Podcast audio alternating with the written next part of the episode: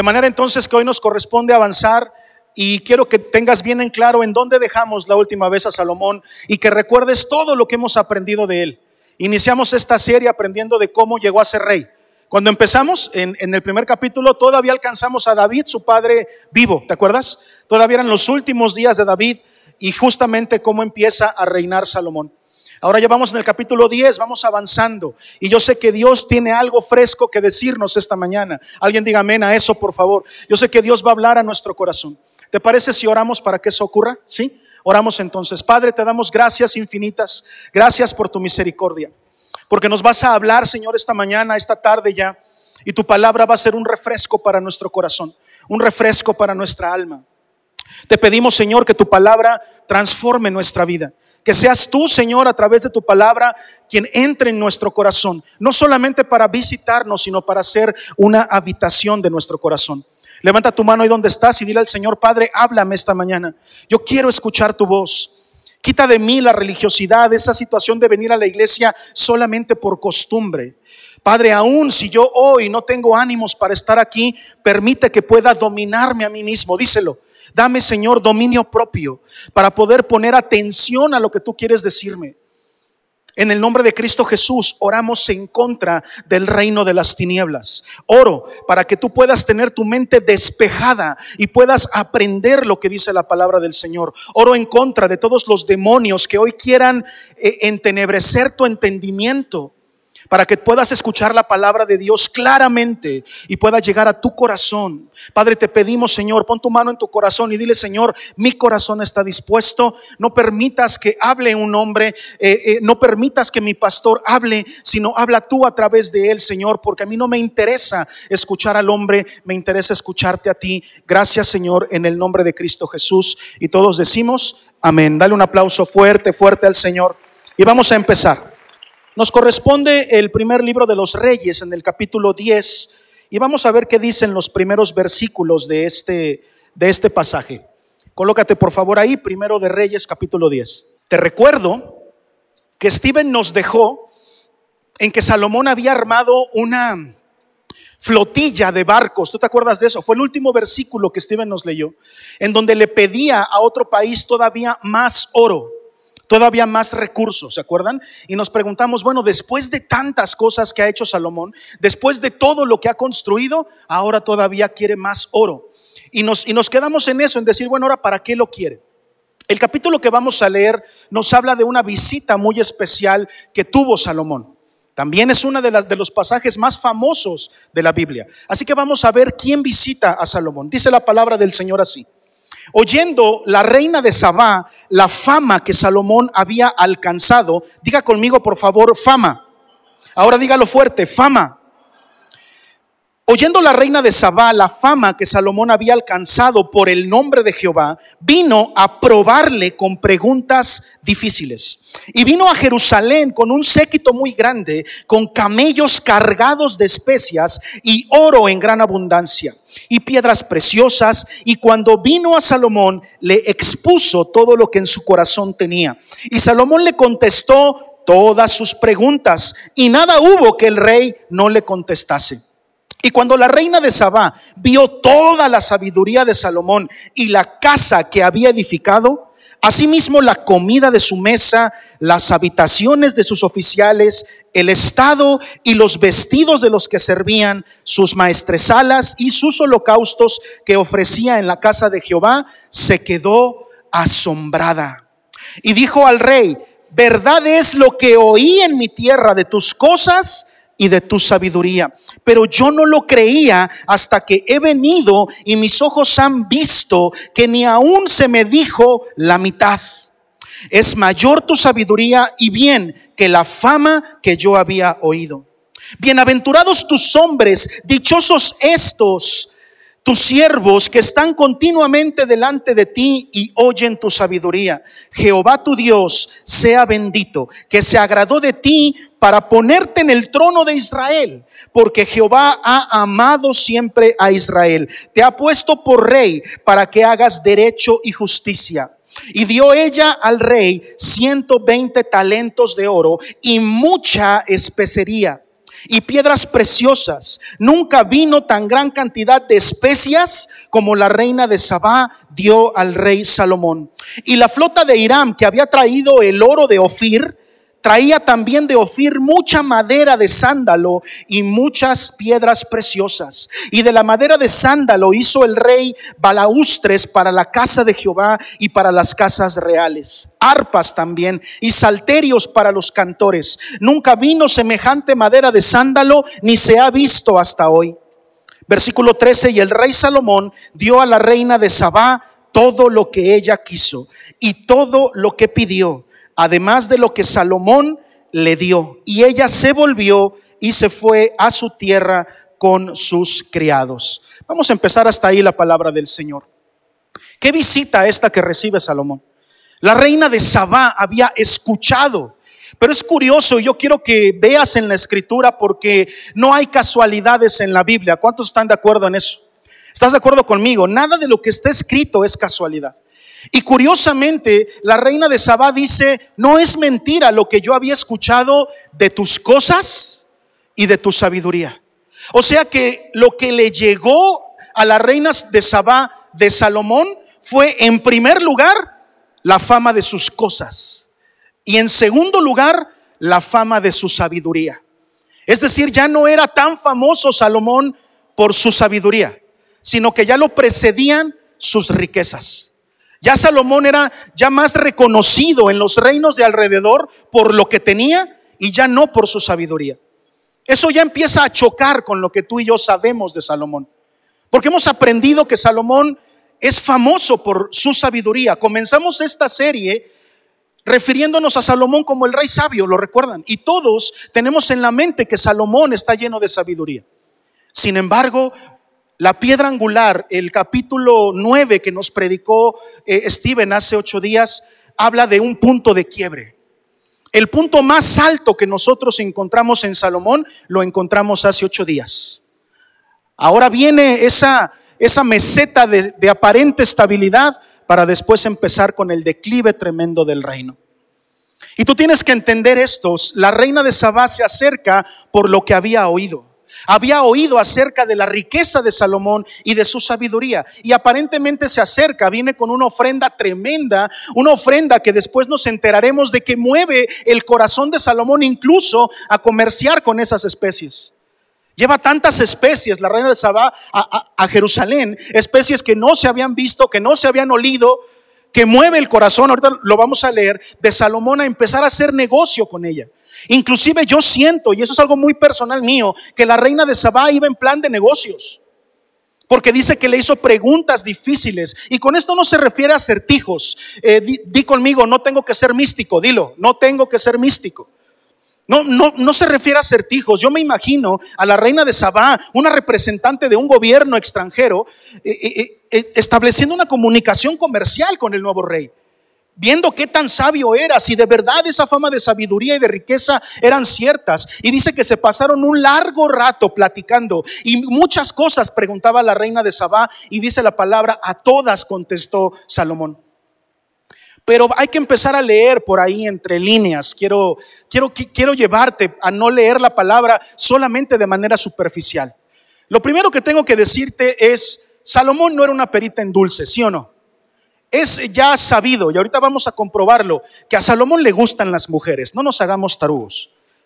A Salomón le gustan las mujeres, dice la palabra que tenía mil mujeres, 700 esposas y 300 concubinas. Y luego por ahí yo noto cierto comportamiento medio raro del Salomón. ¿Por qué? Porque dice que le mostró a la reina no solamente lo aparente, no le dijo, mira, aquí está el reino, no, sino que la llevó hasta, hasta las recámaras de sus oficiales o sea, de sus empleados, ¿no? Lo llevó, la, llevó como al oscurito, pues, para que me entiendas, a los rinconcitos del palacio, a decir, mira, ya viste cómo, cómo duermen mis oficiales, en dónde viven. Dice la palabra que, que, que la reina de Sabá se sorprendió hasta de la comida, o sea, que, que le sirvió un banquete, pues.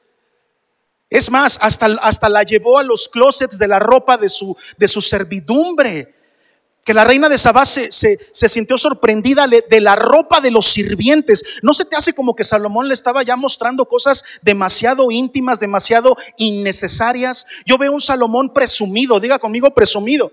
Un, un, Salomón que se está pavoneando, que está sacando las plumas de pavo real enfrente de la reina. Ya de por sí tiene esta fama y esta debilidad con las mujeres. Y viene una reina con un séquito tremendo. Yo veo a un Salomón coqueteando. Discúlpame, pero yo veo eso. Pero no solamente eso, sino que la reina de Sabá, pues tampoco se defiende mucho, ¿no? Porque de repente empieza a alabarlo mucho. ¿Estás de acuerdo conmigo? Empieza a atacarlo en su ego y le dice, wow, mira, eh, sí fue cierto todo lo que me enteré de ti, eres bien millonario y, y eres bien sabio. Nomás le faltó decir, y estás bien guapo también, ¿no? Oye, todo el chisme que me enteré de ti, no me enteré ni la mitad de lo que realmente tienes y de, y de todo lo que sabes. Empezó a alabarlo demasiado, hasta el punto en que le dijo, dichosos los hombres que te rodean, ya, ya bájale, ¿no? La reina de Sabá como que ya estaba exagerando demasiado. Yo veo ahí una, una, una tensión entre ellos dos, como una relación que puede ir más allá de la amistad. Después dice, que la reina le trajo eh, eh, oro y le trajo muchas especias. Y yo quiero que sepas que las especias en ese tiempo eran muy caras. Es, es, como hablar de, de, algo muy costoso, de tesoros. Y dice que nunca se había visto en Israel tal cantidad ni variedad de especias. O sea, era un regalo fuera de lo común. Pero también vemos eh, un Salomón que dice que no solamente le dio las cosas que le pidió, sino las que él también quiso darle. ¿Sí, sí me siguen? O sea, la llenó de regalos también. Y hay una parte ahí, eh, eh, el, versículo 12, que cuando lo predico siempre a todos los, los, de la alabanza les gusta, porque dice que, le, que también hizo con madera muchísimas arpas y, y muchos instrumentos en el versículo 12. Y el versículo 13 dice la costumbre, y muchos teólogos están de acuerdo en que esa, esa frase que aparece en, en el versículo 13, que dice que le dio todo lo que quería, neta, neta fue todo lo que quería la reina. O sea, la costumbre dice que la reina de Sabá se regresó embarazada de Jerusalén. Eso dice la costumbre. A ver, todos hagan. ¡wow! ¿No? La mayoría de los teólogos y estudiosos están seguros de que entre el reino de Etiopía y el reino de Jerusalén se hizo una alianza por la existencia de un hijo. De hecho, hay eh, judíos etíopes que siguen esta costumbre y que saben que la reina de Sabá tuvo un hijo de Salomón. No lo dice la Biblia, pero lo dicen esos judíos etíopes hasta el día de hoy. O sea, la costumbre nos habla de que ahí hubo algo, ¿verdad? Entonces ya, ya vemos un Salomón que empieza definitivamente a tener una actitud descarada y una actitud que nos lleva a, a saber que, que se está poniendo la confianza en un lugar equivocado y eso vamos a aprender el día de hoy. ¿Por qué? Porque inclusive Jesús habló de la reina de Sabá, no sé si lo sepas, pero Jesús hizo una referencia estando en Capernaum predicando, él se refirió a esta reina y dijo, hubo una reina, la reina de Sabá, que escuchó de Salomón y corrió, porque era tal su curiosidad de saber quién era, cuánto tenía y cuánto sabía, que hizo el viaje hasta allá. Y, Jesús decía, y eso que era Salomón, ustedes tienen aquí enfrente al rey de reyes, al señor de señores, y como la reina de Sabá tendrán que venir corriendo a saber de mí, a investigar de mí. Jesús habló de la reina de Sabá, hizo una comparación y dijo, eh, si, a Salomón lo fueron a buscar y ustedes lo tienen aquí enfrente, ¿cuánto más no deberían de correr para conocer de, de mí? Dice el Señor. Y quiero decirte, no hay nada más importante que tú y yo podamos hacer en cualquier momento de nuestra vida, por muy oscuro que éste sea, lo mejor siempre va a ser correr a la presencia del Señor siempre. ¿Alguien puede decir amén? ¿Alguien puede aplaudir esta mañana? Aplaude fuerte, fuerte a tu Señor. Sigamos adelante, mira lo que dice a partir del versículo 14. Dice así, el peso del oro que Salomón tenía de renta cada año era 666 talentos de oro, sin lo que, sin lo de los mercaderes y lo de la contratación de qué? ¿De qué fue? Ah, o sea que sí terminó haciendo negocios con la reina de Sabá. No solamente se nos fue embarazada, dice la costumbre, sino que inició con ella una relación laboral, una relación, perdón, comercial. Un intercambio de especias. Se metió al negocio de las especias. ¿Te acuerdas que por ahí de la segunda o tercer capítulo vimos que Salomón se había metido en la botánica, en la zoología, se había metido en muchas ciencias y ahora también se está metiendo en los negocios. Ahora se hizo emprendedor, ¿no? Tark Shank digo Shark Tank e Israel, ¿no?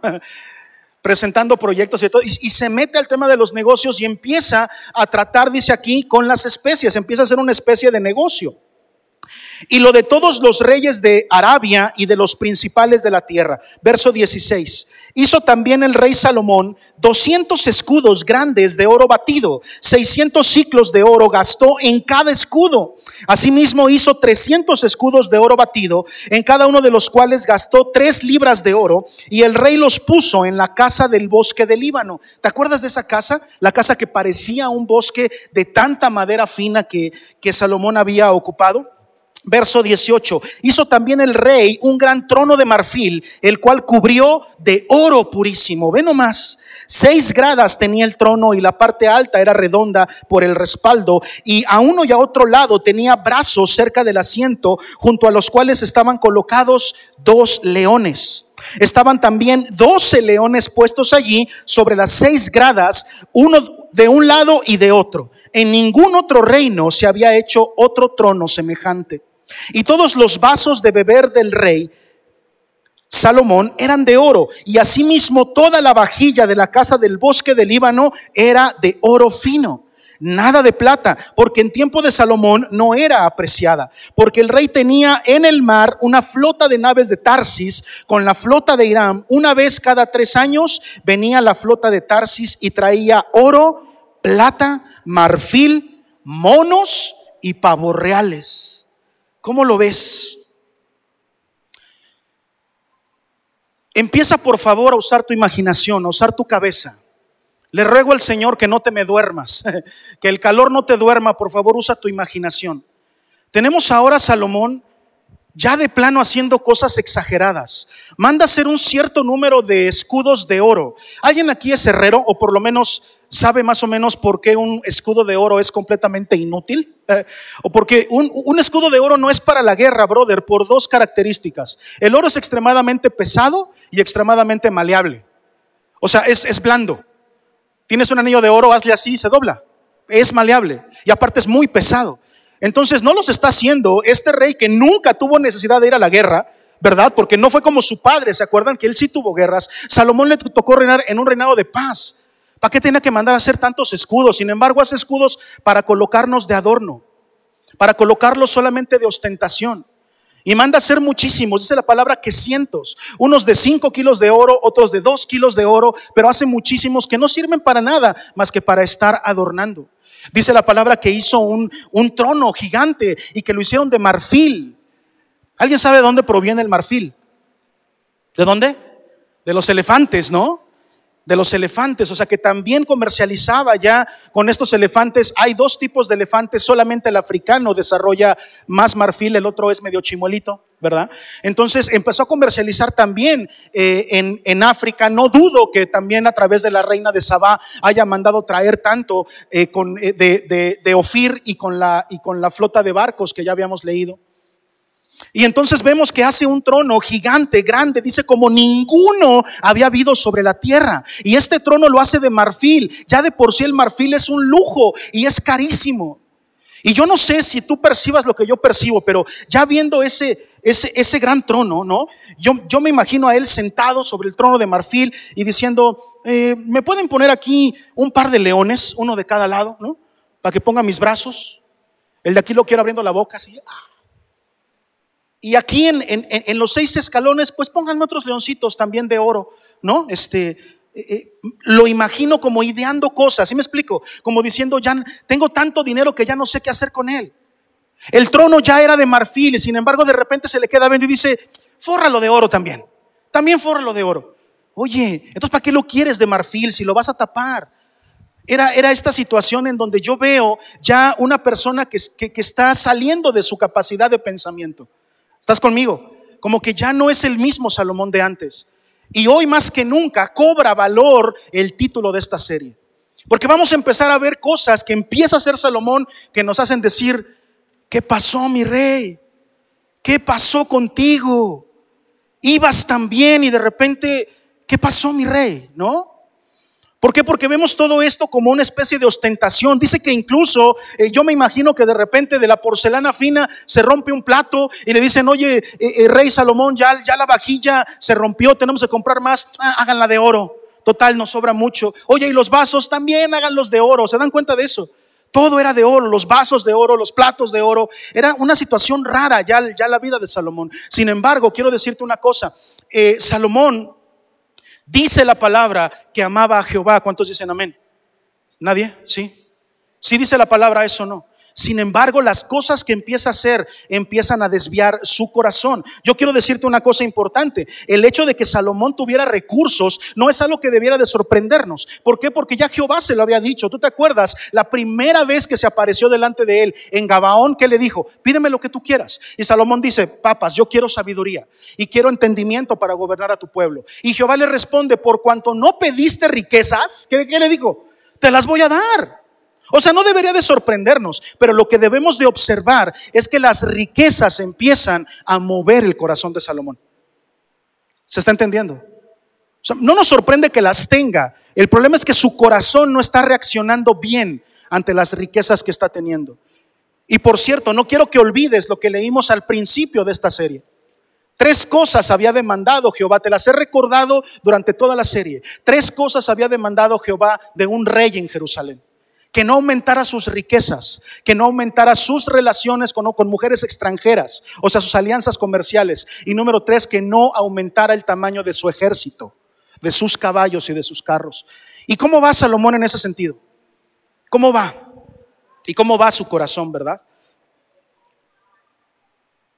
Ahora, quiero eh, establecer un principio, quiero que lo escribas.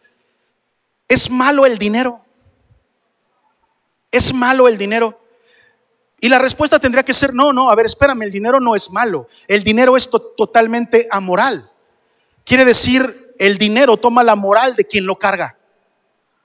El dinero puede ser ocupado para mal si el corazón está mal, pero puede ser ocupado para bien si el corazón está correcto. Por lo tanto, el dinero no es malo, lo que es malo es poner la confianza en él. ¿Se, ¿Se entiende eso?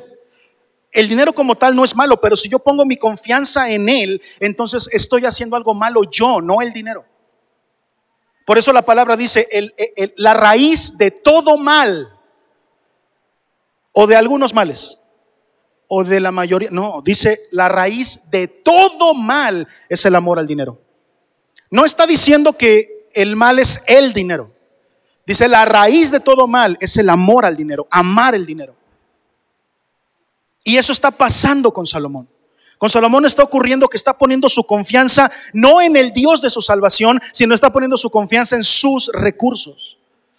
Y es algo que tú y yo tenemos que observar que no debe de pasarnos. ¿Sabes por qué? Porque a veces, y te lo tengo que decir porque soy tu pastor, te veo demasiado afanado con los bienes demasiado afanado por el dinero, demasiado afanado por los recursos. Y no quiere decir que no le eches ganas, no quiero que seas un cristiano em, conformista, pero tengo que decirte una verdad que quiero que apuntes. Tú no dependes del dinero. Y a ti no te sostiene ni un trabajo, ni un empleo, ni un empleador, ni una empresa, ni un negocio. A ti te sostiene el rey de reyes, el señor de señores. Y ese que es rey nunca te va a dejar nunca va a dejar de sostenerte. Busca los recursos, crece como ser humano, pero no cometas el error de poner tu confianza y tu fe en los recursos. Esos se acaban pronto. Pero Dios permanece fiel para siempre. ¿Alguien puede decir amén? Nuestra fortaleza siempre, siempre va a ser Dios. Gloria al Señor. Vamos a ver qué dice a partir del versículo 23. Sí me queda en el 22, ¿verdad? A partir del versículo 23 dice, Así excedía el rey Salomón a todos los reyes de la tierra en riqueza y en sabiduría. Una vez más, este orden que nos da la palabra. Excedía el rey Salomón a todos los reyes de la tierra en riqueza y en sabiduría. Otra vez nos pone ese orden en donde ya la riqueza de Salomón empieza a exceder que su sabiduría. Ya sus recursos y su confianza en lo que tiene empiezan a exceder la confianza en lo que él sabe. Hace rato cantábamos, ¿qué te puedo yo ofrecer a ti si todo proviene de ti? Y eso se le empezó a olvidar a Salomón. que todo lo bueno que tú y yo podemos tener proviene del Rey de Reyes. Por eso siempre les he dicho a ustedes y lo voy a decir siempre, no existen los grandes hombres de Dios. Quítate esa mentira de tu mente y de tu corazón. No existen los grandes hombres de Dios. No, es que te voy a presentar un hermano. Es un gran hombre de Dios. ¿Qué gran hombre de Dios? Eso no existe. Lo que sí existe es que somos hombres y mujeres completamente rotos y quebrados, pecadores de lo vil y menospreciado del mundo, escogidos por un Dios justo para poder ser reyes y sacerdotes para su Padre. Pero nosotros no somos grandes hombres, somos hombres pequeñitos, pequeñitos, con un Dios bien grandote y bien poderoso. ¿Se entiende esa diferencia? Y tú y yo tenemos que comprender eso. Mira, no podemos confiar. Bueno, yo, yo quiero decirte, ¿alguien de aquí ha prosperado económicamente? Es una pregunta retórica. No necesito que me la respondan. Pero tú vienes desde abajo. Has crecido financieramente. Gloria al Señor. No es por ti, es por la misericordia de Dios. Eres inteligente, tienes un IQ de 160 o más, eres bueno para las matemáticas, eres un gran ingeniero. Felicidades, pero no es por ti, es porque Dios es misericordioso. Tienes talentos, tienes oficios que nadie más puede hacer, te desarrollas bien en lo que haces. Felicidades, pero no es por ti, es porque tienes un Dios misericordioso. Por eso, todos nuestros talentos, todo lo que hacemos, nuestro trabajo, lo que ganamos, todo lo redimimos a los pies de Cristo. Tú y yo ya no estamos limitados por el 10%. Alguien diga amén, por favor, a eso. El diezmo ya no es vigente. ¿Por qué? Porque ya no estamos limitados al 10%. Nosotros le damos al Señor todo lo que nosotros somos. Conforme propusimos en nuestro corazón 10, 20, 30, 50, 90 o 100. ¿Por qué? Porque Dios merece todo de nosotros y porque nosotros le debemos todo a Él. Él es el que siempre nos ha sostenido. ¿Alguien puede aplaudir, por favor? ¿Alguien puede gozarse esta mañana? O ya tardecita. Versículo 24, toda la tierra procuraba ver la cara de Salomón para oír la sabiduría que Dios había puesto en su corazón. Y todos le llevaban cada año sus presentes, alhajas de oro y de plata, vestidos, armas, especias aromáticas, caballos y mulos también. Mira, había unos por ahí de la familia, caballos y mulos. Bueno, eh, ya vimos hasta este punto algunos aspectos de Salomón. Ya vimos su sabiduría. Lo siguen buscando por eso, es decir, todavía lo consideran un rey sabio, lo siguen buscando por su sabiduría. Mira, es rico y es famoso. Tres aspectos que ya vimos ahorita de Salomón. Ahora vamos a ver un Salomón poderoso. Ya vimos uno famoso, sabio y rico. Ahora entérate de este Salomón poderoso. Mira lo que dice el versículo 26. A partir del versículo 26 leemos y dice, y juntó Salomón carros y gente de a caballo. Me hierve el cerebro. O sea, otra vez la mula al trigo, otra vez. Ya tenía Salomón en su corazón las indicaciones de parte de Dios. No juntes para ti carros y caballos. ¿Entendiste, Salomón? Sí, Señor, que junte más carros y más caballos. Que no, es al revés. Ay, ese Salomón, ¿verdad? ¿Cómo es de terco? ¿Cómo Dios le dice, no hagas esto, no hagas esto? Y ahí va y lo hace. Ay, ese Salomón tan terco, tan lejano a lo que yo soy como cristiano. Yo soy súper obediente. Yo todo lo que Dios me dice lo hago. Soy ejemplo de la iglesia. La verdad es que Dios no puede decir que yo no cumplo con la ley porque la cumplo al 100%. La verdad es que no, ¿sí o no? Para nada. Nos parecemos más a Salomón de lo que te imaginas. Dios nos dice, no hagas esto y ¿qué hacemos? Ahí vamos a regarla ahí, donde Dios dijo, no vayas por ahí porque no te conviene. Ah, sí, que vaya. Ah, sí, que me atasque ahí en el lodo, en donde me dijiste que no fuera. Ahí vamos otra vez. Y vemos a un Salomón entonces que reúne ahora y junta también carros y gente de a caballo. Y tenía 1400 carros. Yo con dos no puedo, hermano. Que el aceite, que la gasolina, que las refacciones. Y, este brother tenía 1400 carros, último modelo y doce mil jinetes, los cuales puso en las ciudades de los carros y con el rey en Jerusalén. E hizo el rey que en Jerusalén la plata llegara a ser como piedras. Se devaluó por completo la plata, ya no valía nada. ¿Te das cuenta? Dios mío. Y los cedros como cabraigos del, de la cefala en abundancia. Había tantas cosas. ¿Alguien conoce la ley de la oferta y la demanda?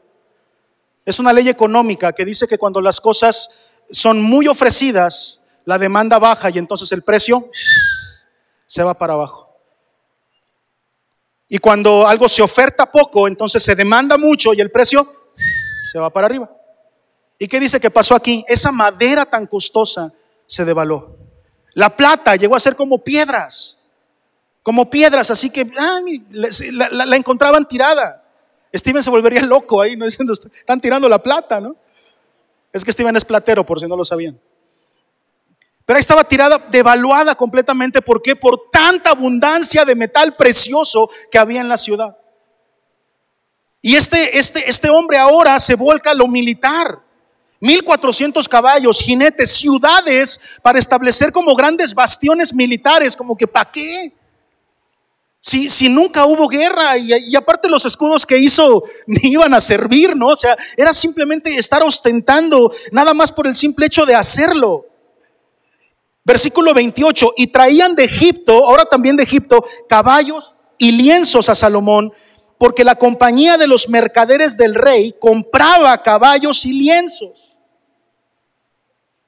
Venía y salía de Egipto el carro por 600 piezas de plata y el caballo por 150 y así los adquirían por mano de ellos todos los reyes de los seteos y de Siria. Le quedó sabroso el pico, diga conmigo, le quedó sabroso el pico.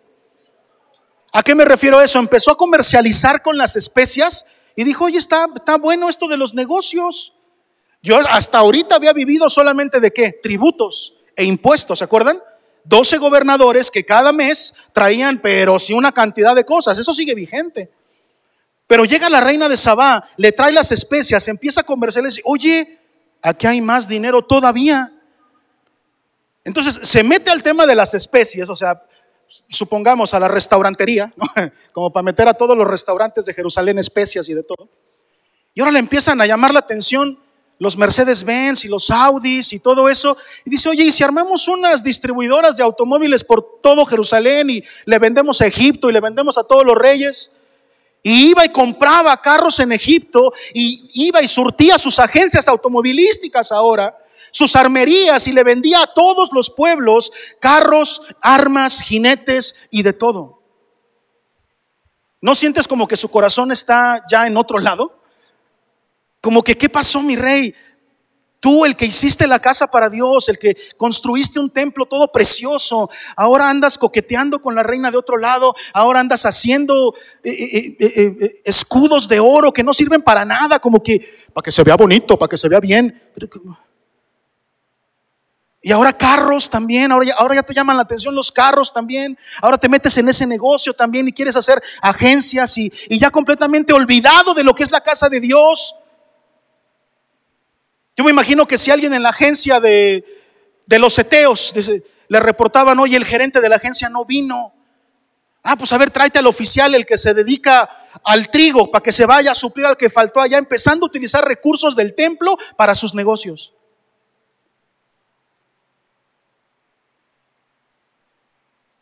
¿Fantasía o realidad? Por eso les he dicho, no existen los grandes hombres de Dios. Todos tenemos esa tendencia de Salomón a pecar y hacer las cosas mal. ¿Qué onda con este Salomón? Diga conmigo, ¿qué pasó mi rey? ¿Qué pasó mi rey? A la vista de todos, ¿cómo era este Salomón? Tú y yo sabemos lo que está pasando en su corazón, espérate. Pero ponle tú que no lo conoces y lo ves. ¿Qué apariencia tiene Salomón? poderoso, famoso, sabio, hasta religioso, ¿sí o no? Dice lo primero que leímos que la reina de Sabá se, se, sorprendió hasta de los holocaustos que quemaba. es, es, increíble, ¿no? La que fue su amante, ¿no? O sea, ay, es bien religioso mi novio, mi novio Salomón. Va a la iglesia todos los días y quema inciensos y quema. A la vista de todos, Salomón es un hombre cuasi perfecto, ¿sí o no? con recursos, con dinero, religioso, sirviente de Dios, pero su corazón estaba siendo cada vez más movido. Recuerden que lo que nos dijo eh, eh, Steven es que yo lo quiero rescatar. Si tú pones un punto de partida, mi hermano, y tú quieres llegar hasta allá, con un pequeño grado que te desvíes, ¿Sabes qué tienden a hacer estas dos líneas allá en el horizonte? Tienden a separarse. Aunque sea un pequeño grado, aunque tú digas, no, no pasa nada. Aunque tú digas, esto yo me lo puedo permitir, esto yo lo puedo hacer, no creo que Dios se enoje, no creo que Dios me diga algo, yo creo que puedo caminar. ¿Qué va a pasar si eventualmente caminas? Que el punto donde tú querías llegar te queda demasiado lejos y te puedes sorprender tú mismo en un lugar que jamás te imaginaste estar. Jamás te imaginaste estar. Y es lo que vamos a ver de Salomón. Cómo es que él empieza a andar en lugares en los que jamás se imaginó estar tiene agencias ahora, tiene negocios, ahora es más poderoso. Y vuelvo a recordar la película del padrino, en donde su esposa, su segunda esposa de Michael Corleone, le dice, antes me dabas mucho miedo cuando eras un simple mafioso. Ahora me das muchísimo miedo porque eres un mafioso con mucho poder. Esta es la película del padrino. Ahora no vemos solamente a un Salomón sabio. sino un Salomón muy sabio, pero también muy poderoso, con muchos recursos. Y recuerden algo que Jehová le dijo a David, yo necesito que tú aprendas esto porque la palabra de Dios tiene que penetrar a tu corazón. Perdón si no son predicaciones que, ay, te hagan sentir muy bonito, pero son cosas que tienes que saber. Jehová le había prometido a David, un hijo tuyo va a reinar Jerusalén para siempre. ¿Y ahora? ¿Qué va a pasar con esa promesa? A la vista de todos era casi perfecto, pero a, la vista de Dios se daba permiso de hacer cosas que no estaban bien. Vamos al, al, capítulo 11, si me acompañas, por favor. Sigamos leyendo la historia de Salomón y mira lo que dice el capítulo 11. Pero el rey Salomón amó, diga conmigo, amó. Si estás ahí leyendo conmigo, capítulo 11. El rey Salomón amó, además de la hija de Faraón, a muchas mujeres que... Muchas mujeres extranjeras. Apúntale por ahí, la misma palabra que se ocupa para extranjeras es la misma palabra que se ocupa para extrañas. Es la misma palabra en hebreo. Para extranjera que para extraña. ¿Te recuerda eso de algo la mujer extraña? Proverbios, ¿no? Quiero que sepas que Salomón dedicó tres capítulos al tema de la mujer extraña y del adulterio. Tres capítulos de los proverbios. Salomón los escribió contra la mujer extraña y contra el adulterio. Tres capítulos. Y vamos a ver por qué o qué, o qué pasó. Pero el rey Salomón amó, además de la hija de Faraón, a muchas mujeres extranjeras, a las de Moab, a las de Amón, a las de Edom, a las de Sidón y a las de Tea. ¿Qué onda con él? ¿Qué pasó, mi rey? pues no que un corazón, ¿no? O sea, dices, ay Dios mío, con este Salomón. Versículo 2, gentes de las cuales Jehová había dicho a los hijos de Israel, no os llegaréis a ellas, ni ellas se llegarán a vosotros, porque ciertamente que harán inclinar, ¿qué? Vuestros corazones tras sus dioses. ¿No crees que Jehová es este xenofóbico, ¿no? ¿Alguien sabe lo que es xenofóbico? Que le caen mal las, las otras este, razas, ¿no? Y que solamente la, la judía y que no, no, no, Dios no es así. Sino que él sabía que los otros pueblos adoraban otros dioses y decía, mira, no te juntes con ellos. No es una cuestión étnica, porque hasta la fecha los judíos creen que es un tema étnico, que solamente los judíos pueden ser salvos. Eso no es cierto. Pero en ese tiempo Dios los estaba protegiendo porque los demás creían en otros dioses. Decía, no te acerques a ellas. ¿Por qué? Porque mira, las mujeres, ay, yo tengo que hablar acerca de las mujeres. Y no despectivamente, señoras, señoritas, damas, sino con mucho amor por el diseño que tienen. El corazón de una mujer tiende a la manipulación. Tú tienes que saber eso, ¿eh? Conócete, mujer. El corazón de una mujer tiende a la manipulación. Ay, pastor, yo no, no estoy muy seguro. Lee lo que dice la palabra y te vas a encontrar con eso. No lo digo despectivamente, lo digo para que te conozcas como mujer de Dios y sepas tomar el lugar que te corresponde. Entonces Jehová decía, si te juntas con una de ellas, te van a convencer y vas a ir a adorar a otros dioses. Había una preocupación espiritual de Dios por su pueblo, ¿no? Termina diciendo el versículo 2, a estas pues se juntó Salomón con amor. ¿Se juntó Salomón con qué? ¿Con qué? La palabra que ocupa aquí para amor es la misma que palabra para aferrarse. No te confundas, oye, pero es que es que David amaba a Jehová y ahora está amando a las mujeres. Pero es que la palabra que ocupa aquí para amor es una palabra que equivale a aferrarse. Esto es mío, yo lo puedo tener, yo, yo, yo lo quiero, no lo quiero soltar. Esto es mío nada más. ¿Cuántas veces nos alejamos de Dios porque Dios nos, nos pide que soltemos algo que no queremos soltar? ¿Cuántas veces preferimos dejar de ir a la iglesia, dejar de escuchar lo que dice el pastor, porque yo quiero continuar con esto, cuando bien sabes que Dios te lo está pidiendo? Entrégame eso. Pero amamos, o sea, nos aferramos más a las cosas que al propio Dios. Cuando la palabra dice que Salomón amaba a Jehová, ahora es muy curioso encontrar que amaba qué? A todas esas mujeres. Justo lo que Dios le había dicho que no hiciera. Y sopas, se embarra con las mujeres eh, extranjeras. Versículo 3. Y tuvo 700 mujeres reinas y 300 concubinas y sus mujeres qué? Ah, conmigo.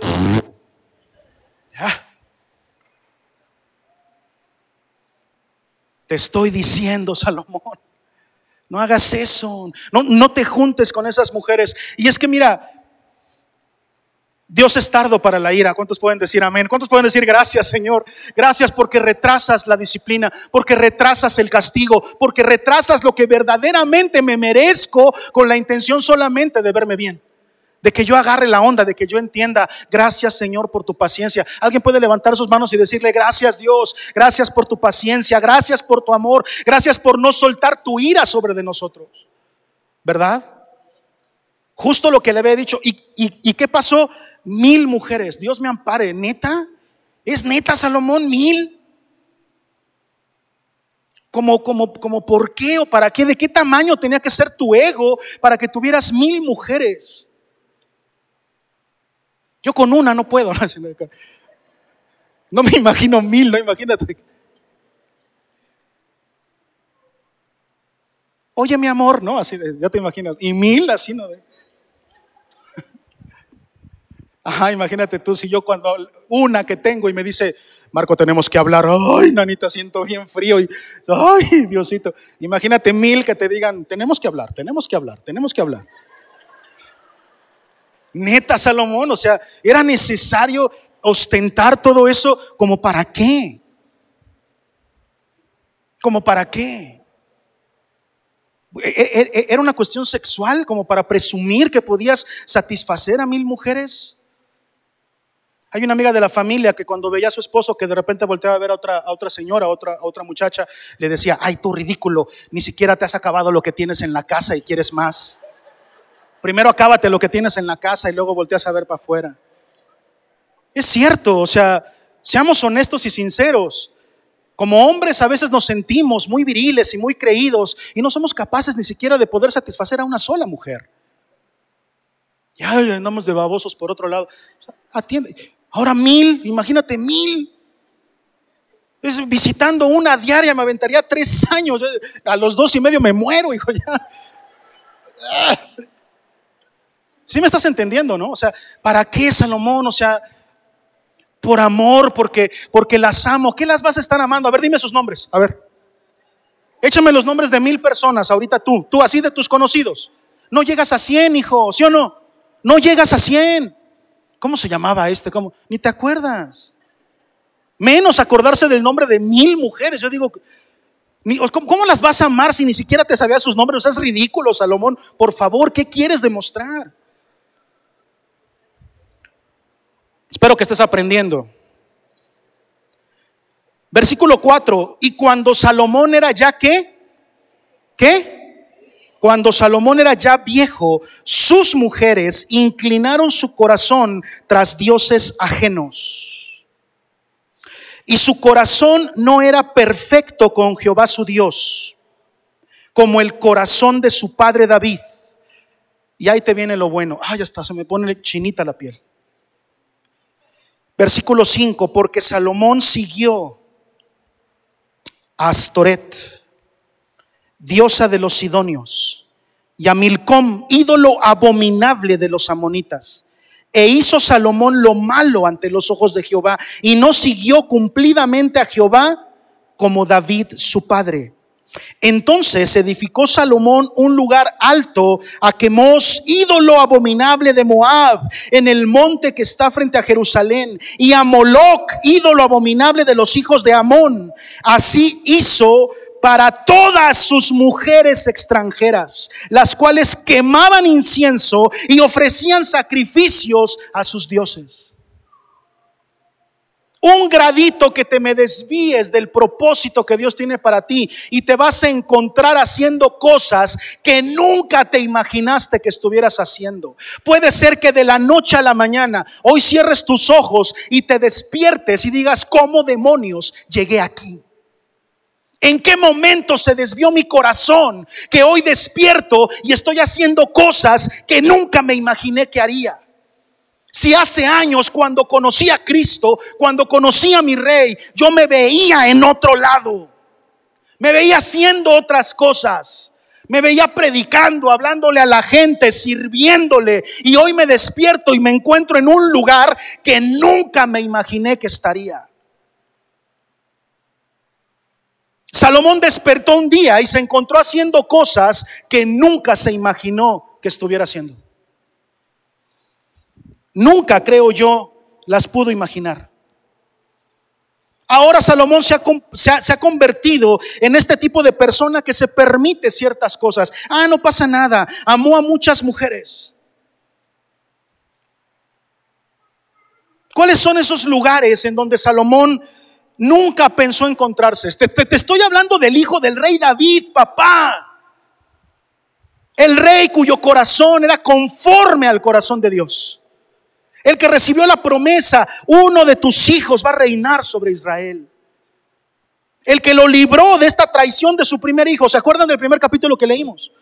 En donde querían a alguien tomar el lugar de Salomón y Jehová no lo permitió.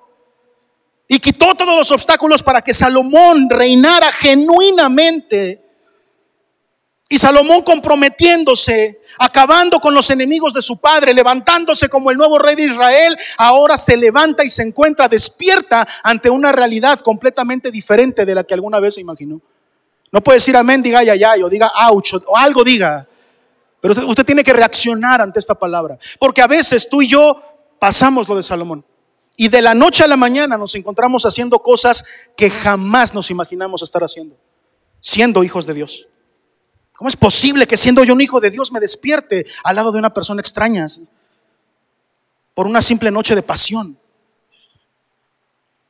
¿Cómo es posible? Yo no, yo no, no estaba diseñado para esto. Bueno, antes de hablar de eso, quiero hablarte de los lugares donde Salomón se encontró. Número uno, haciendo templos, templos para otros dioses. ¿Qué pasó, mi rey? A ti se te encargó lo que tu padre no pudo cumplir. Hacer un templo para quién? Para Jehová. Y ahora te encuentro haciendo templos para otros dioses. Donde se va a levantar incienso y se van a levantar sacrificios y se van a levantar todo tipo de adoración a otros dioses que no son Jehová. ¿Alguien tiene de esos espirituales? Ábralos, por favor. Porque el ejemplo de Salomón tiene que servirnos para nuestra vida. Oye, pastor, pero yo nunca he construido otros templos. No. Y cuando pones más atención a una pachanga que al culto, estás construyendo otro, otro templo de adoración en otro lado. Y cuando prefieres ir a trabajar que ir al culto, estás levantando otro, otro templo que no es el de adoración para Jehová. ¿Qué hubo? Vuelta con el dedo y dile, ¿qué pasó mi rey? ¿De qué se trata? ¿Qué pasó mi rey? Otra cosa que Salomón nunca se imaginó que haría, sus propios hijos siendo ofrecidos a los otros dioses. Oye, pastor, ¿cómo sabes eso? Sencillo. ¿Salomón era un padre presente? ¿Con mil esposas y mil familias? Si no se sabía los nombres de las esposas, ¿crees que se sabía lo de los hijos? ¿Presente ahí en la formación con los hijos y todo? ¿Para dónde jalaban los hijos sus hijos al momento de adorar. ¿Para donde dijera papá o para donde dijera mamá? A donde dijera mamá, y mamá no iba al templo de Salomón, la mamá no iba al templo de Jerusalén, la mamá no iba al templo de Jehová. Iban tras los otros dioses, con sus hijos. Y bueno, habrá dioses que digan, yo te pido que me lo ofrezcas. ¿Qué hacían las mamás? Ahí está. Sus propios hijos, su propia descendencia. Pero había otros dioses que decían, que decían, yo quiero que lo sacrifiques para mí. ¿Sí? Y Salomón se despierta un día viendo cómo sus hijos físicos son sacrificados en templos a otros dioses y asesinados cuya sangre es derramada para otros dioses. Y a veces nosotros podemos despertarnos así. ¿En qué momento, Señor? ¿Qué hice? ¿En qué momento me desvié? No te hablo de lo que no conozco, ¿eh? no te estoy predicando de mi intelecto, te predico de mi corazón. Un momento me desperté y dije, ¿en qué momento no me di cuenta que mis hijos espirituales estaban siendo sacrificados para otros dioses? Desangrándose en un altar que no era el de Jehová. Y cuando me refiero a hijos, me refiero a ministerios, trabajo, todo lo que tú puedas producir, lo que, lo que Dios te ha multiplicado. ¿Cuántas veces no te has levantado y has visto que a lo mejor tus hijos, tu negocio, ah, no pasa nada? Que llegan y te proponen una tranza en el negocio, oye, ¿qué tal si te doy esta mercancía? Mira, viene, viene calientita, te la doy barata, tú la vendes y... ¿En qué momento tu corazón se desvía para que puedas decir, pues jalo, total, pues si Dios me quiere bendecir, me va a bendecir de cualquier forma. No pasa nada, yo no creo que Dios se enoje con esto. No creo que Dios diga nada y empezamos a permitirnos cosas. Y, esa pequeña desviación hace que en algún momento te despiertes diciendo, ¿en qué momento mis hijos espirituales están siendo sacrificados para otros dioses? Número tres, hay muchas, pero por lo menos la tercera.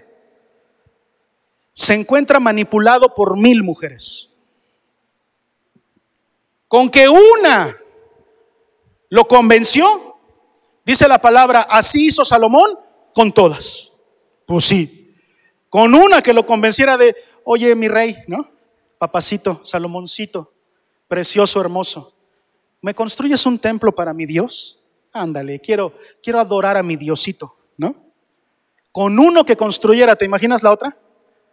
En cuanto se enteró que la primera ya tenía un templo, que le construiste qué? ¿Con, que, ¿Con cuánto de oro te gastaste? Pues yo quiero por lo menos uno del doble para mí. Y Salomón con el corazón desviado, manipulado por mil mujeres que no conocían de Dios, cediendo, va pues, ¿y qué crees que dijo la tercera? ¿Qué, qué, qué? ¿Y por qué ellas dos sí y yo no? Era una presión tan grande muy parecida a la que la Biblia menciona que sufrió Sansón de parte de, Dalila. ¿Se acuerdan cómo Dalila estaba? Dale y dale y dale. Dime, dime el secreto de tu fuerza, dímelo. La misma palabra dice que llegó a sentir una opresión de muerte. Se sentía tan presionado por Dalila que quería morirse. Y con una, la Dalila, imagínate mil Dalilas. Dale y dale y dale. Pobre Salomón. Y entonces se descubre ahora con un corazón completamente manipulado y en cualquier otro lado. ¿Qué pasó, mi rey? ¿Qué pasó contigo, mi rey, si tu destino era otro? Si los planes para ti eran otros, ¿qué pasó contigo? ¿Te, has dado cuenta en esta última frase, en esta última porción que leímos, cuántas veces aparece la palabra corazón aquí? Y su corazón se desvió y su corazón se fue por otro lado. No era como el corazón de su padre David, su corazón, y, menciona por lo menos cuatro veces la palabra corazón. ¿Tú sabes quién escribió sobre toda cosa guardada, guarda tu corazón porque de él mana la vida? ¿Sabes quién escribió eso? ¿Eh? Salomón. No sé si a, mí me sorprende esto, porque es el mismo Salomón el que escribe sobre toda cosa guardada, hermano. Mira, ve mi ejemplo. ¿Se acuerdan de que él, él escribe Eclesiastés? Y que al final de Eclesiastés él dice, el final de todo discurso es este, guarda los mandamientos de Jehová. Porque yo tuve, pero me aburrí. Así lo dice. Tuve de todo y no me saciaba. Y el final de este discurso es, sigue a Jehová y obedece sus mandamientos.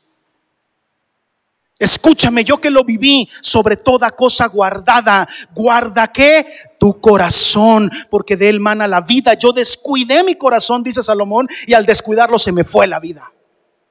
Se me fue por completo porque descuidé mi corazón. Y recuerdo mucho las palabras que dicen, ¿de qué le sirve al hombre ganar el mundo si pierde su alma? ¿De qué le sirve? El mismo Jesús dijo, yo no la voy a perder, ¿eh? yo la doy, yo quiero darla para ganarlos a todos ustedes. Sobre toda cosa guardada, guarda tu corazón, hermano. ¿Alguien puede decir amén a eso? ¿Alguien puede aplaudir todavía al Señor?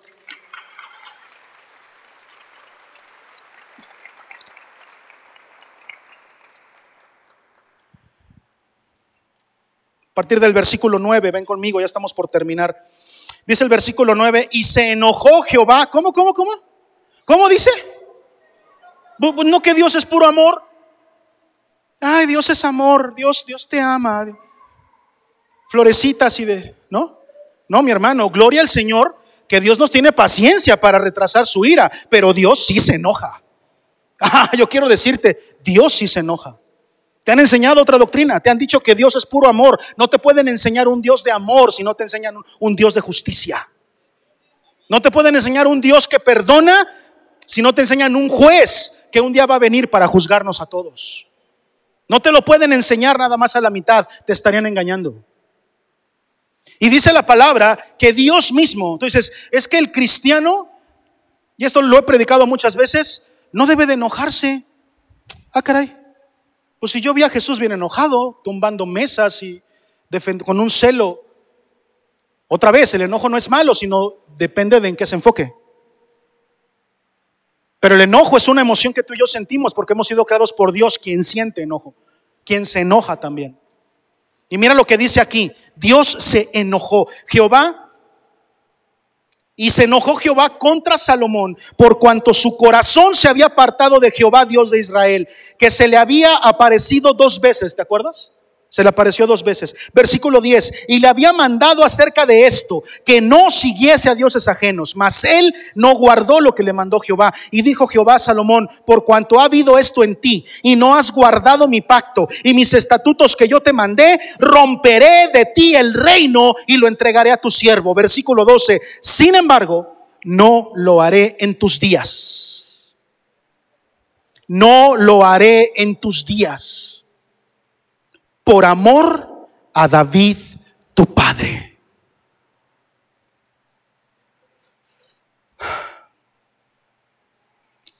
Lo romperé de la mano de tu hijo. Tú te has puesto a pensar cuánto tiempo vivió David, perdón, cuánto tiempo vivió Salomón por la misericordia que Dios le otorgó gracias al corazón de su padre. Hasta cuando se desvió por completo, le dijo, sabes que tú ya la regaste. El reino se va a dividir, papá, lo voy a romper. Pero por amor a tu papá, no lo voy a hacer en tus días. Te la voy a perdonar por causa de tu padre. Tú te has puesto a pensar cuánta misericordia ajena has vivido tú que en medio de tus pecados, en medio de levantarte en momentos donde dijiste, ¿en qué momento aparecí aquí? ¿En qué momento me desvié? Que ahora despierto y estoy en un lugar completamente diferente del que yo pensé, escondiendo mi teléfono de mi esposa para que no lo vea, haciéndome bolas con todos mis, mis, mis perfiles en Facebook y ya no sé ni cuál, haciéndome bolas con tanto número, cambiando y cambiando número. Hermano, voy a cambiar de número otra vez. Hermano, voy a cambiar de número otra vez. Hermano, voy a cambiar. ¿Tú crees que yo no me doy cuenta de esas cosas?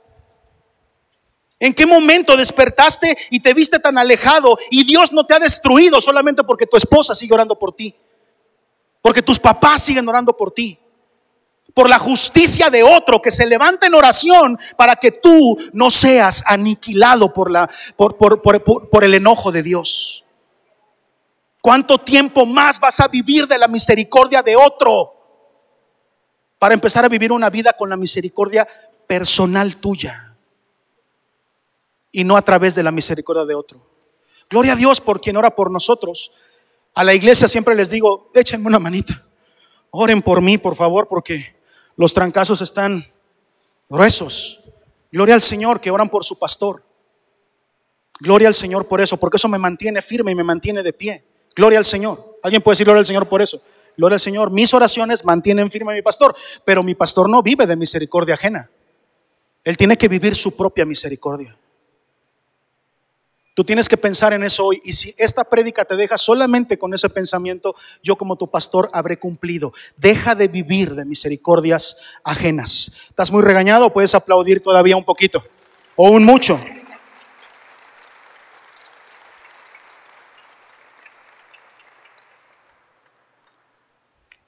A lo mejor Dios te sigue teniendo misericordia y no ha acabado contigo por causa de que alguien más está intercediendo por ti, orando por ti, creyendo por ti. Bueno, más adelante quiero decirte, te encargo que termines de leer el, capítulo 11, pero nada más te quiero platicar lo que ocurre. Léelo tú en tu casa, pero te voy a platicar lo que ocurre. Dios permite que se levanten tres adversarios. Mira lo que dice el versículo 14. Diga conmigo adversarios, por favor. Dios permite que se levanten algunos adversarios en contra de Salomón. Él ha sido paciente con Salomón. Por más de 20 años ha sido paciente con él en todas las cosas que ha hecho mal. Jehová no ha hecho nada, pero ¿qué crees? Se acabó su paciencia. Dice la palabra, se enojó en contra de Salomón.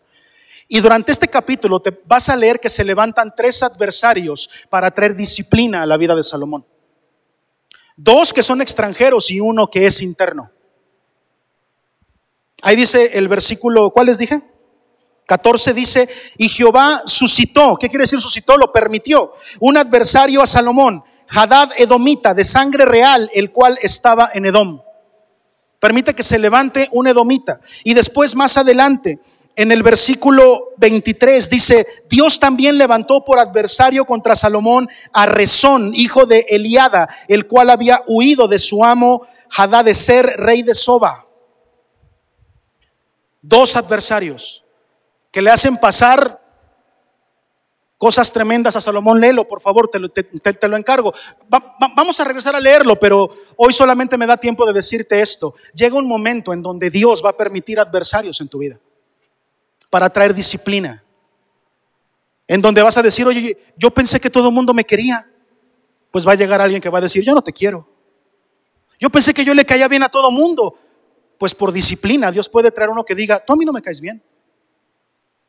Y los que tenemos necesidad de aceptación, su pastor tiene esa lucha contra esa necesidad, se siente feo que alguien te diga, no me caes bien. Se siente feo que te digan, no te quiero. Pero a veces es necesario que se levanten adversarios en nuestra contra. Y tienes que empezar a entender de esto. Dice la palabra de Dios. Cuando la mujer de Job le dice a Job, ve cómo estás. Tenías lana, ya no tienes. Tenías recursos, ya no tienes. Tenías salud y ya no la tienes. ¿Se acuerdan de eso? ¿Y qué le dice? Más te valdría maldecir a tu Dios y morirte. ¿Y qué le responde Job? Como buena mujer necia has respondido. ¿Aceptaré yo solamente lo bueno de parte de Dios y no lo malo? Eso quiere decir que Dios también envía cosas malas por su voluntad, porque así lo ha decidido, porque quiere, porque todo lo que para el que cree, todo lo que pasa, obra para bien. Alguien puede decir amén a eso, alguien puede celebrar. Mira, cuando vienen pruebas, eso no es nada malo. ¿Aceptaré yo nada más lo bueno y no lo malo? Lo bueno, bendito sea Dios. Lo malo me hace crecer y me edifica. Y me hace salir de mis zonas de confort. Me hace abandonar mis pensamientos de autosuficiencia. Yo puedo, yo lo voy a lograr, yo, yo, yo solito puedo. Ah, mira, tú y yo no, no podemos andar diciendo eso. Eso déjaselo a los paganos, los que no conocen a Cristo. Tú y yo, separados de Él, nada podemos hacer. Eso lo dice el Evangelio de Juan, capítulo 15, de donde toma nombre esta iglesia. Separados de Él, nada podemos hacer.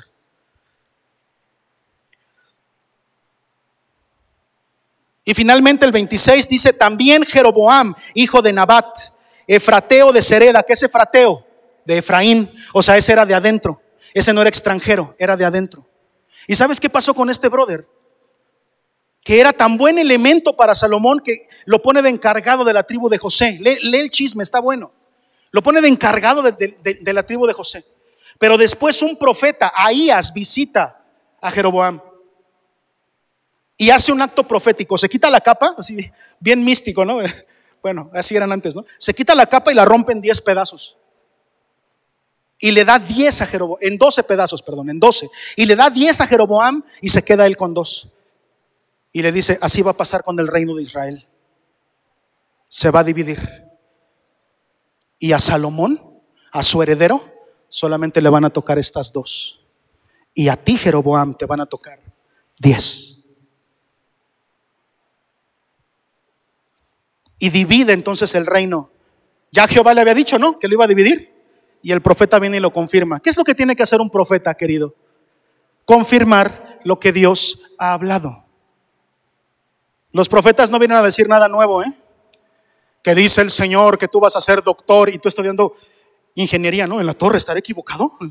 Ay, Dios mío, es que me dijo el profeta, tranquilo, si a ti Dios te dijo que vas a hacer una cosa, el buen profeta solamente confirma lo que Dios ha dicho.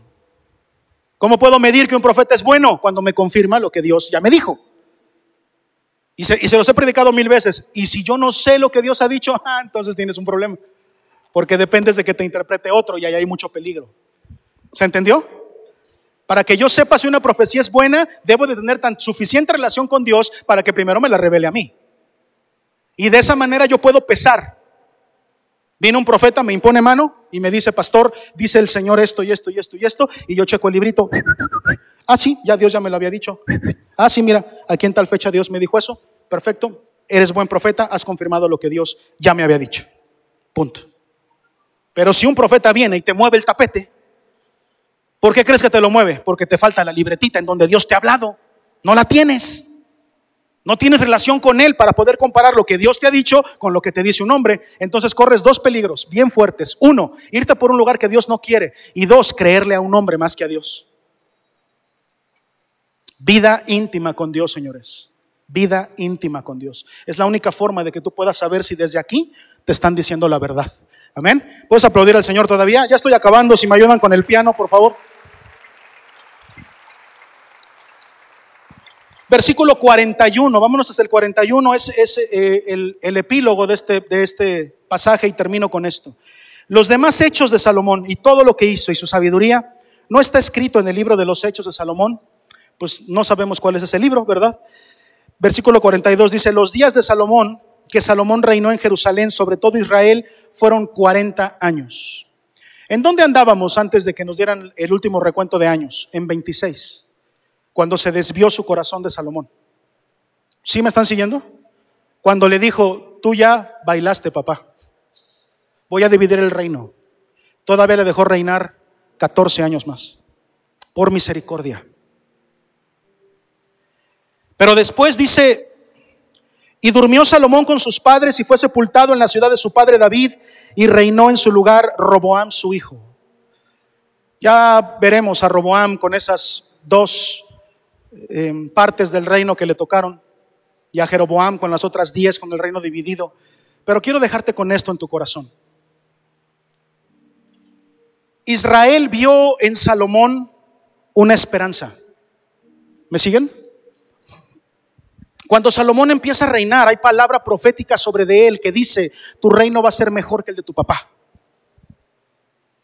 Y los israelitas cuando escuchan eso, los hebreos cuando escuchan eso dicen, wow, de la mano de Salomón, salvaremos nuestra tierra y nuestra nación. Y el reino, o sea, Israel, pone su confianza en un hombre. Y dice la palabra que maldito es el hombre que confía en otro hombre. Ellos confiaron en un modelo que a ti y a mí se nos había predicado como casi perfecto pero que realmente es un modelo de desgracia. Salomón es un modelo de desgracia. ¿Sí? Te está entrando en tu corazón. Lo voy a repetir. Salomón es un modelo de desgracia, no de bendición. Porque todo lo que hizo fracasó.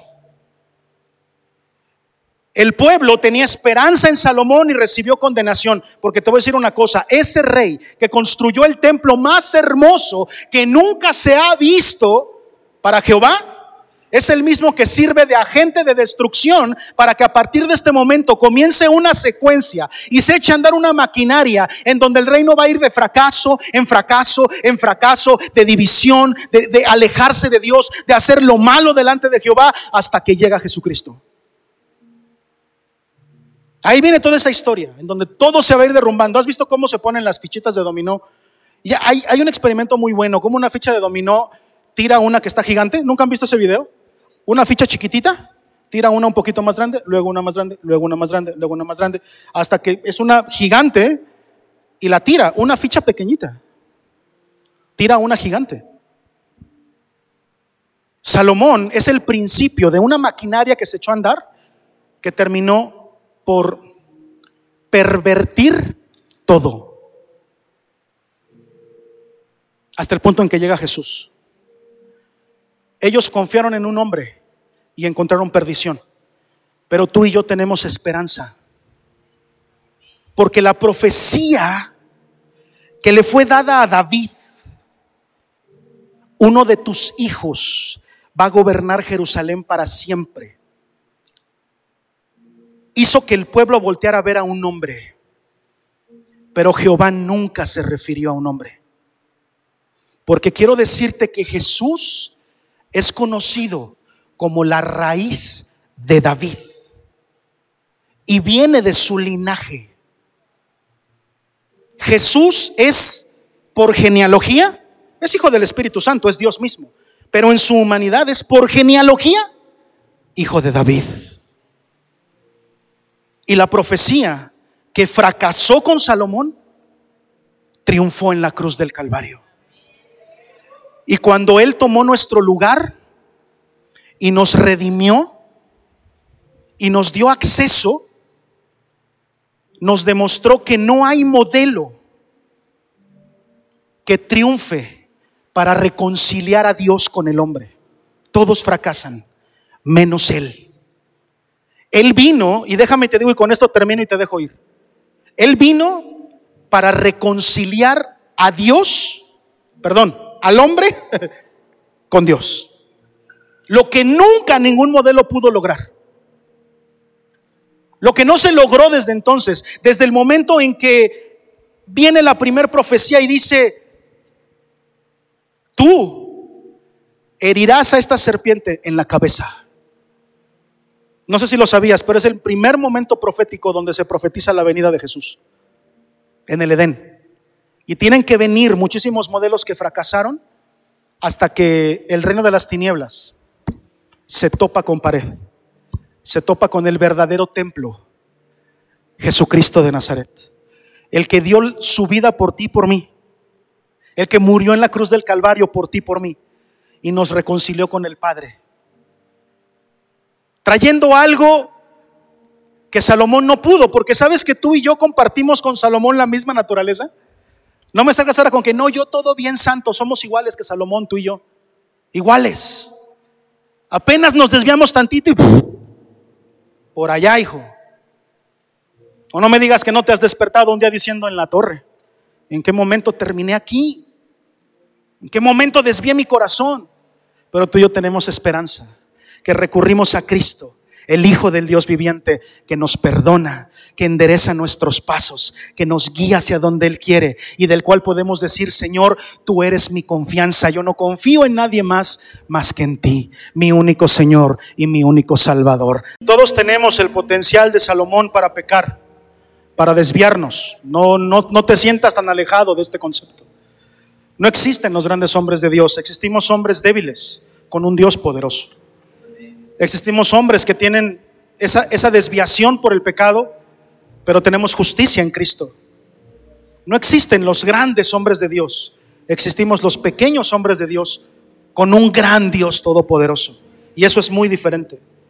Tú y yo cargamos la misma tendencia de pecar que Salomón, la misma tendencia para desviarnos, pero en Cristo tenemos esperanza. Nuestro castigo, dice la palabra, fue sobre Él y por sus llagas hemos sido sanados. Él fue el que se humilló hasta la muerte y muerte de cruz, reconciliándonos con el Padre, dándonos vida eterna. Y termino con esto, necesitas escucharlo.